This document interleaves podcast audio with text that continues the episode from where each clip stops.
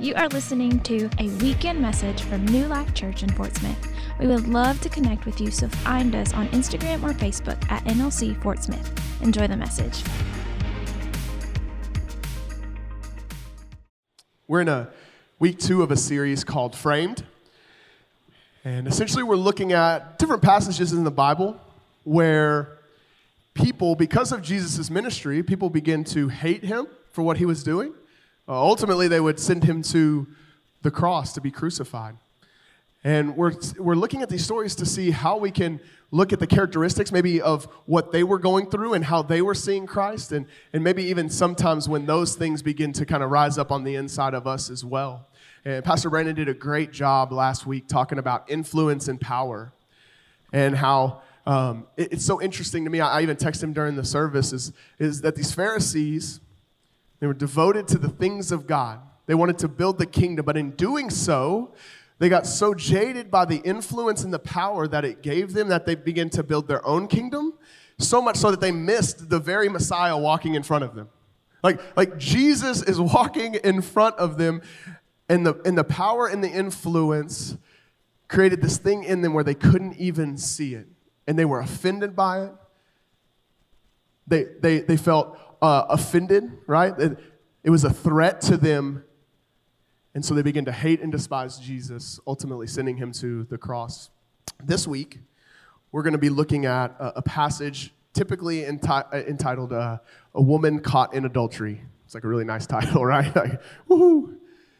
But it's beautiful story of God's mercy, watching Jesus operate in a difficult situation and seeing God's mercy through it. Uh, before we get there, how many of you have ever been just caught red handed doing something you weren't supposed to be doing? Anybody? Okay. Now, if you didn't raise your hand, you lied and I caught you, okay? So, so now we're all on the same page because now you have been caught lying in church, and now we all know we've all been caught doing something that we weren't supposed to be doing. Thinking about, you know, maybe you went to the doctor, and the doctor was like, hey, time to lose a little weight, right? So you gotta start eating a little better and then you're downstairs at midnight getting your little Oreo, and the wife's coming down the stairs. You know, you hear her coming down the stairs, and you get busted doing something you weren't supposed to be doing, right? This happened recently in my house.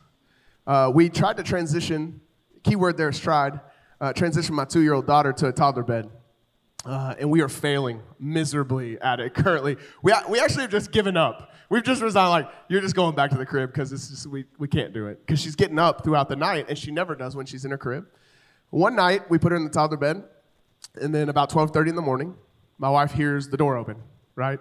And I, am a heavy sleeper, heavy sleepers out there. So Megan has to wake me up to go do anything. Like, if there's something that needs to be happening, I got to be woken up. So she wakes me up, and I go, and I kid you not, there's a toy bin right outside their room.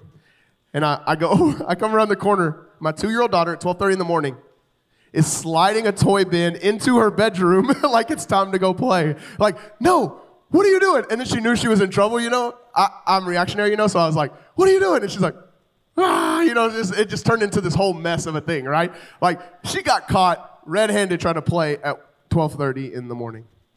How many of you got speeding tickets? How many speeders do we got out there? I just saw somebody put their head down, like, ah, I'm sorry. I was, wasn't, I wasn't trying to make you feel that way. uh, thankfully, I haven't got any, but officer, I said that earlier, and uh, Officer Grubbs was in here, and so then I'm pretty sure, like, I'm in trouble. Like, like I'm gonna have to dial it down a little bit because I, I, think Officer Grubbs is gonna be coming for me this week. Um, how about this? This is like the old school version. How many of you have ever said something when you were a kid and you got your mouth washed out with some soap. Anybody, any of those people? Got some soap people? Yeah. I'll tell you my dad's favorite story because I see it happen to me uh, as a parent now. But my dad's favorite story he likes to tell everybody. He was here earlier. And uh, I just, I appreciate that. For some reason, it's not a funny story, it's not a serious story, but he tells this to literally everybody that he knows. Uh, when I was a kid, uh, I got a new pair of jeans. And uh, went to school. First day of school, I'm out there playing. I tear the knees out of the jeans, which is cool today. It wasn't cool then. And so I thought I'd be slick, right? I thought it was slick. I would just hide the jeans in my closet, okay? The thing I know now is that parents know way more than the kids know. That's what I've learned in parenting. But when I was a kid, I didn't know this. So my dad, he would give me chances to come clean. But he liked to play kind of this game. Be like, hey, be a week later, be like, where those jeans at? Like, oh, they're just in the closet, you know? And week by week, he would give me a chance until one week I came home and guess what? He's holding the jeans, right? And he sees the knees were all busted out. So what happened? It's like, listen, I just was lying to not get my butt whooped, right? like I'm just trying my best not to, I do anything to not get whooped in that moment. I mean, busted me, caught me red handed. And when we read this passage today, uh, you're going to see the exact same thing. Is that we're going to see this woman who's caught in the very act of sin, and she's brought before Jesus to see how he would handle it. And as we're reading this passage, and as we're, we're looking at maybe a, a few different characters in the story, what I want you to do is to begin to kind of place yourself and find who you are in the story, who you can relate to, who, who you tend to be more like, and then also who you should aspire to be and how you should aspire to act as a result of what we read today. And so we're going to read 12 verses today. Uh, we're going to start just before John 8 in verse uh, in chapter 7 verse 53 it says and everyone went to his own house but jesus went to the mount of olives. Now early in the morning he came again into the temple. And all the people came to him and he sat down and taught them. The scribes and pharisees brought to him a woman caught in adultery and when they had set her in the midst they said to him teacher this woman was caught in adultery in the very act now, Moses in the law commanded us that such should be stoned. But what do you say? This they said, testing him. They may have something of which to accuse him. But Jesus stooped down and wrote on the ground with his finger as though he did not hear. So when they continued asking him, he raised himself up and said to them, He who is without sin among you, let him throw a stone at her first. And again he stooped down and wrote on the ground. Then those who heard it, being convicted by their conscience, went out one by one, beginning with the oldest, even to the last. And Jesus was left alone, and the woman standing in the midst. When Jesus had raised himself up and saw no one but the woman, he said to her, Woman, where are those accusers of yours? Has no one condemned you? She said, No one, Lord. And Jesus said to her, Neither do I condemn you. Go and sin no more. So we see this picture. Jesus is in the temple teaching as he did so often. And there's a group of people, even says all the people, but we don't know how many, but there's a group of people listening to him teach. And just imagine this scenario, right? Because in bust in these Pharisees wearing robes, carrying a woman who, you know, leading a woman in who had just been caught in the act of adultery, right? It's like, this is like a, it's very Jerry Springer esque now. You know, we've, we've kind of crossed like normal and we're in like this crazy midday talk show host kind of a thing, situation going on. Okay? Can you imagine how she would feel as, as they're telling Jesus about what they just discovered? Can you imagine what it would feel like to have your, all your business being put out in front of everybody like that? She would have felt shame. She would have felt guilt. She would have been humiliated in front of these people. I think this story is so important for us because we can all relate to the feelings that this lady is going through in the moment. Because as we've already discussed, and as the Bible uh, is very lengthy to tell us, is that all of us sin. Romans 3 tells us that all have sinned and fallen short of the glory of God. There is not a single person in this room or on this earth that has not sinned, has not fallen short, has not made a mistake. Okay? And so we're on level grounds with this lady, and the fact that we have all made mistakes. And a lot of times when we make those mistakes, that's when the shame comes in. It's when the guilt comes in. We start to feel ashamed of what we have done. And a lot of times, we then take the next step. It's like our human nature to begin to then cover up and hide what we have done, which is the worst step we could possibly take. Look at Adam and Eve the first time there was sin. In the fall of man, the first thing they did was they covered themselves up and they hid. And we see God come in, Adam, where are you? The moment that they sin, they, they begin to hide and cover up the shame and the guilt that they, that they felt. I messed with Pastor Brandon earlier because this is exactly what Tom Brady did too. He got, he got charged with deflating footballs. Y'all remember this? Deflate Gate? He was cheating. That's his boy too. And you know what? He magically had to get a new phone in the middle of the investigation. Y'all remember this? He got rid of his old phone and got a new phone because he had to, right in the middle. He, what was he doing? He's covering up something he wasn't supposed to, he didn't want anybody else to find out. And all too often, when we find ourselves caught up in some sin or a mistake or a failure or a shortcoming, we then make it worse by hiding it and covering it up. One of the things I want you to understand this morning is that ultimately, shame grows in the darkness. That the things that we try to hide and we try to cover up, they tend to get worse and worse.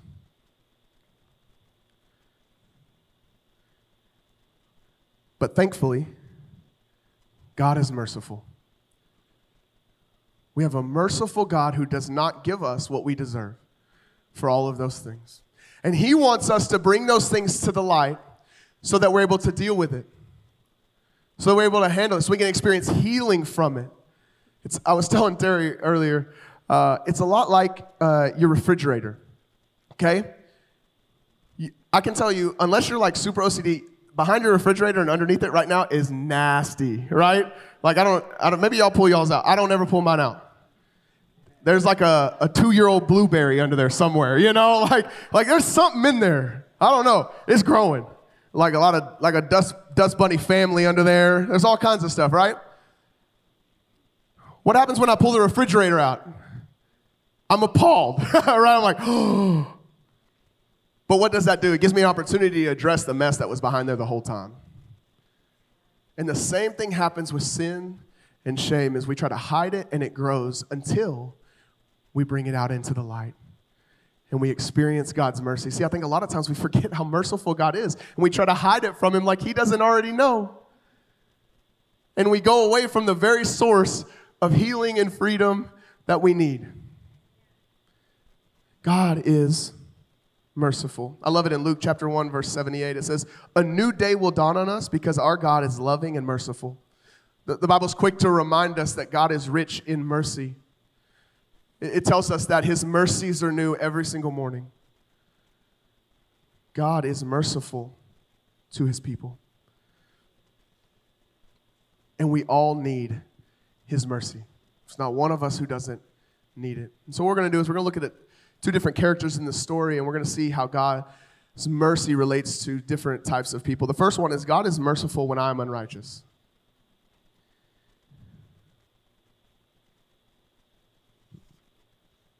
We've already established the fact that all of us have sinned and all of us make mistakes.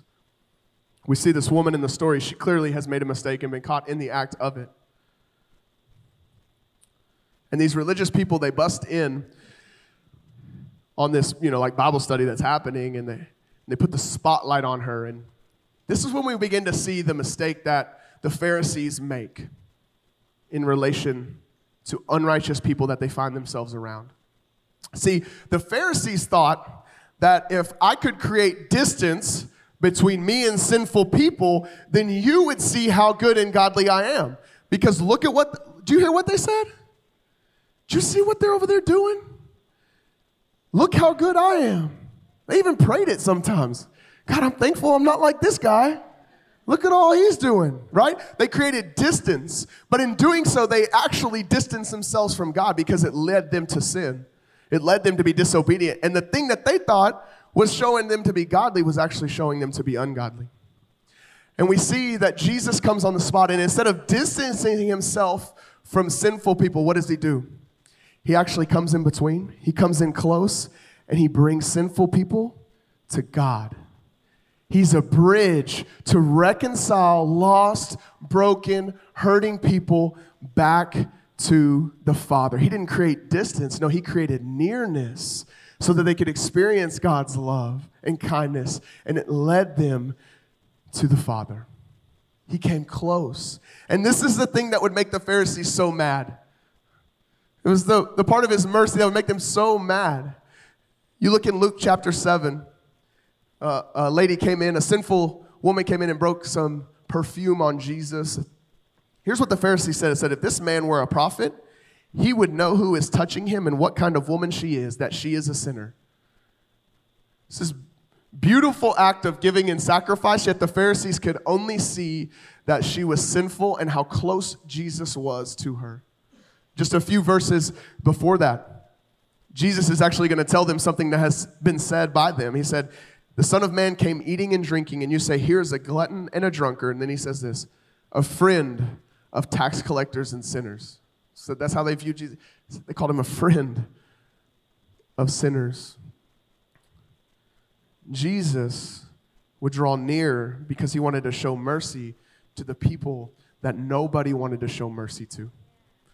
Because it was representative of the mercy that the Father wanted to show them. And this is something that you and I can practice in our everyday lives. We can come close to people. We can show mercy when they don't deserve it. If you're a parent in here, you can get so good at showing mercy. my, my daughter Zoe is very, uh, she's either very high or very low, okay? It's Brandon's favorite thing about her because when she's like in a good mood, he loves it. But when she starts like going nuts, he starts laughing too. Like he's unaffected by it. He thinks it's the best thing about her. It drives me bonkers, right? Because it's like, what happened? And my nature, because where she gets it from, I want to react too. But what I've noticed is I can bring her in close and I can sit down and I can have her look at me face to face and eye to eye, and we can have a conversation and I can explain to her exactly what's happening and I can give her mercy. I could punish her in those situations, and sometimes it calls for it. But the vast majority of the time, I set her down and I say, Look, what you're doing is wrong, and here's what you deserve. I'm going to give you another chance. You can do this with your coworkers, you can do this here at church. There's so many different ways that we can practice showing mercy, and, and it's all about, uh, we talk about this a lot in premarital, it's timing and tone. It's timing and tone. The Pharisees, they, have, they just bust in, they do what they want, arrogant, prideful. No, no, Jesus, he, he, there's times when he talks about he's sitting and reclining at the dinner table with sinners. He did it in a gracious fashion, and, and all of us can learn from that. But you may be in here right now. You may be dealing with some sort of sin or some sort of addiction or, or some, some sort of stronghold that you're trying to deal with in your life that, that God is working through in you. And I want to encourage you God is merciful that God is merciful and he's not surprised. I love Romans 5 8 because I think it sheds in so much light on how loving God is. It says that he demonstrates his love, that while we were sinners, he died for our sins. See, he was not, con- it's not like you did something that just kind of surprised him and popped up, and then he was like, oops. God knew full well the depth of, of how bad we all were, and yet he died for us anyways. He doesn't want you to stay there. He wants His mercy to pull you out of that place. So I want to encourage you God is merciful, and no matter where you find yourself, when you make a mistake, when you mess up, don't hide it, take it to Him. Bring it to Him. Let Him have a chance at it. The second thing is God is merciful when I'm self righteous. So we're gonna, we're gonna shift gears here. Because not only was God, was Jesus merciful to this woman who was caught in adultery, he actually was merciful to the Pharisees as well. And for me, it's really easy to look at Pharisees and think they're dumb, right? Like to look at all the mistakes they make. Like on this side of history, right? Like it's really easy to look, and if you've read the Bible at all and you see the mistakes they make and how they kind of slip up, it's really easy to be judgmental of their behavior because you think they should have known better. Then I also am confronted with the reality that when I read Bible stories, a lot of time, guess who ends up being the Pharisee? it's me. like, no, I want to be the hero, you know? Like, I want to be the guy who does it right. But all too often, I end up being the guy who gets it wrong. And so don't just write off the Pharisees in the story because it looks like they're doing something. Yes, they're messing up, but all too often, we can learn from them as well. It's very easy, especially I think if you've been around church for a long time. I've noticed this as, as I've been around church longer and longer, and I didn't grow up in church, but I've noticed that I, I begin to lose vision maybe of what we're trying to do here as a church. And so some people can come into the church that maybe don't look like me or don't talk like me. And if I'm not careful, I, I, I even try to like I, question, what are they doing here? I have these thoughts that go through, and I begin to judge. And I begin to get very pharisaical about it. I forget the fact that we're here to reach people. We build up the body of Christ not just so we can keep the gospel here, so we can take it out in our community and see lives transformed for the sake of the kingdom of God. So, what does it look like to be self righteous? A, a, few things that I just saw in this passage is that when I'm self righteous, I'll point the finger at others before I point the finger at myself. That's my kids. Anytime my one person does something right, like Judah hit me. Well, I know if I just wait two seconds, I hear Judah coming downstairs, you know, because he heard his name. He's like, no, she kicked me, and then he said this, and she said that, right? What are they doing? They're pointing the finger at everybody else. Because they don't ever point the finger back at themselves. And if we're not careful, right, we begin to get self righteous and think too highly of ourselves, and we're pointing the finger at other people instead of looking at ourselves. Another thing that happens is we minimize my personal shortcomings, right? Like if I'm pointing the finger at somebody else, I'm not thinking as much about maybe where I'm missing it. It's a lot like seeing the speck in somebody's eye when I miss the log in my own. That I'm looking at somebody else instead of, instead of thinking about, hey, where am I missing it here? We enjoy others' mistakes or we handle them publicly so it'll show how much better that I am than this other person. And this is exactly what they do in the story. They don't care about this lady. They want to expose what's going on, and more importantly, they want to try to trap Jesus in his own words. That's what it says in verse uh, John 8 6. It says, They were using this question as a trap in order to have a basis for accusing him because they know if he says yes, you can stone her, then he's going to lose this reputation of being loving and caring about people. But if he says no, then he's going to be somebody who condones adultery and is, is a, a law breaker, essentially. And they thought there was only two answers yes or no. And then Jesus does something really interesting. He starts playing in the dirt, right? He starts writing something. There's a lot of conjecture about what's happening in this, in this dirt writing uh, scenario. The, the truth is, we don't know what he wrote. Like, that's just what it is. Like, we're not really sure. Um, I like, you know, I think it's fun to like think that he was like in all knowing, you know, he was writing like little phrases that maybe they only knew, the only the person who was there knew about him, you know. He's like writing something like, like Sea of Galilee in year 72 or something, you know. He's like writing something down. They're like, ooh, you know, he starts looking around because nobody knows but him, you know, like, we don't know what he's saying. I do know this is that the way that the Pharisees carried themselves, Jesus could have certainly corrected them in that moment. He, he had full authority, full power. Like he, he could have corrected them in that moment because they were handling it in such a terrible way with a terrible attitude and a terrible heart. He could have corrected them. And instead, he does this really strange thing and the, and the Bible tells us that one by one, they started to feel conviction by their conscience. And they all started walking away. Notice Jesus could have heaped condemnation on top of them, but it was actually conviction that they were feeling, and it led them away from the situation. He could have, he could have walked up and addressed every single one of them face to face, knowing full well everything that they had ever done, and yet he chose to allow conviction to rule in their heart instead of condemning them in front of everybody. He was merciful not just to the woman who was caught in adultery, he was merciful to the Pharisees who were self righteous because self righteousness is unrighteousness.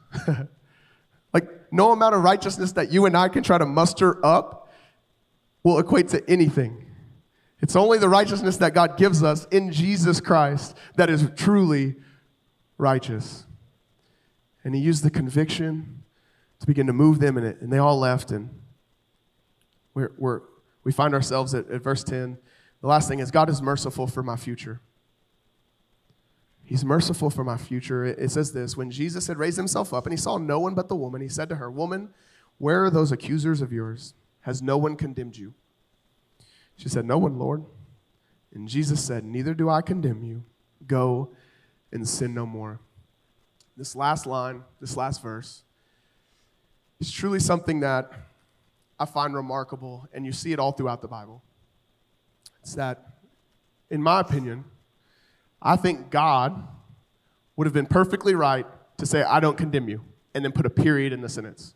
Okay? That'd have been awesome. Like, how many of you know, like, you know, you know your sin, you know your struggles. The fact that in Christ, God does not condemn you is a pretty awesome reality. Yes? It's not. Yes, it is. it's amazing. It's unbelievable. It's like the single greatest thing that's happened in the history of the world is that God would die on your behalf to cover your sins, that you wouldn't have condemnation. It's unbelievable. But all throughout Scripture, you see things like this where God moves, and He'd be perfectly okay to stop there.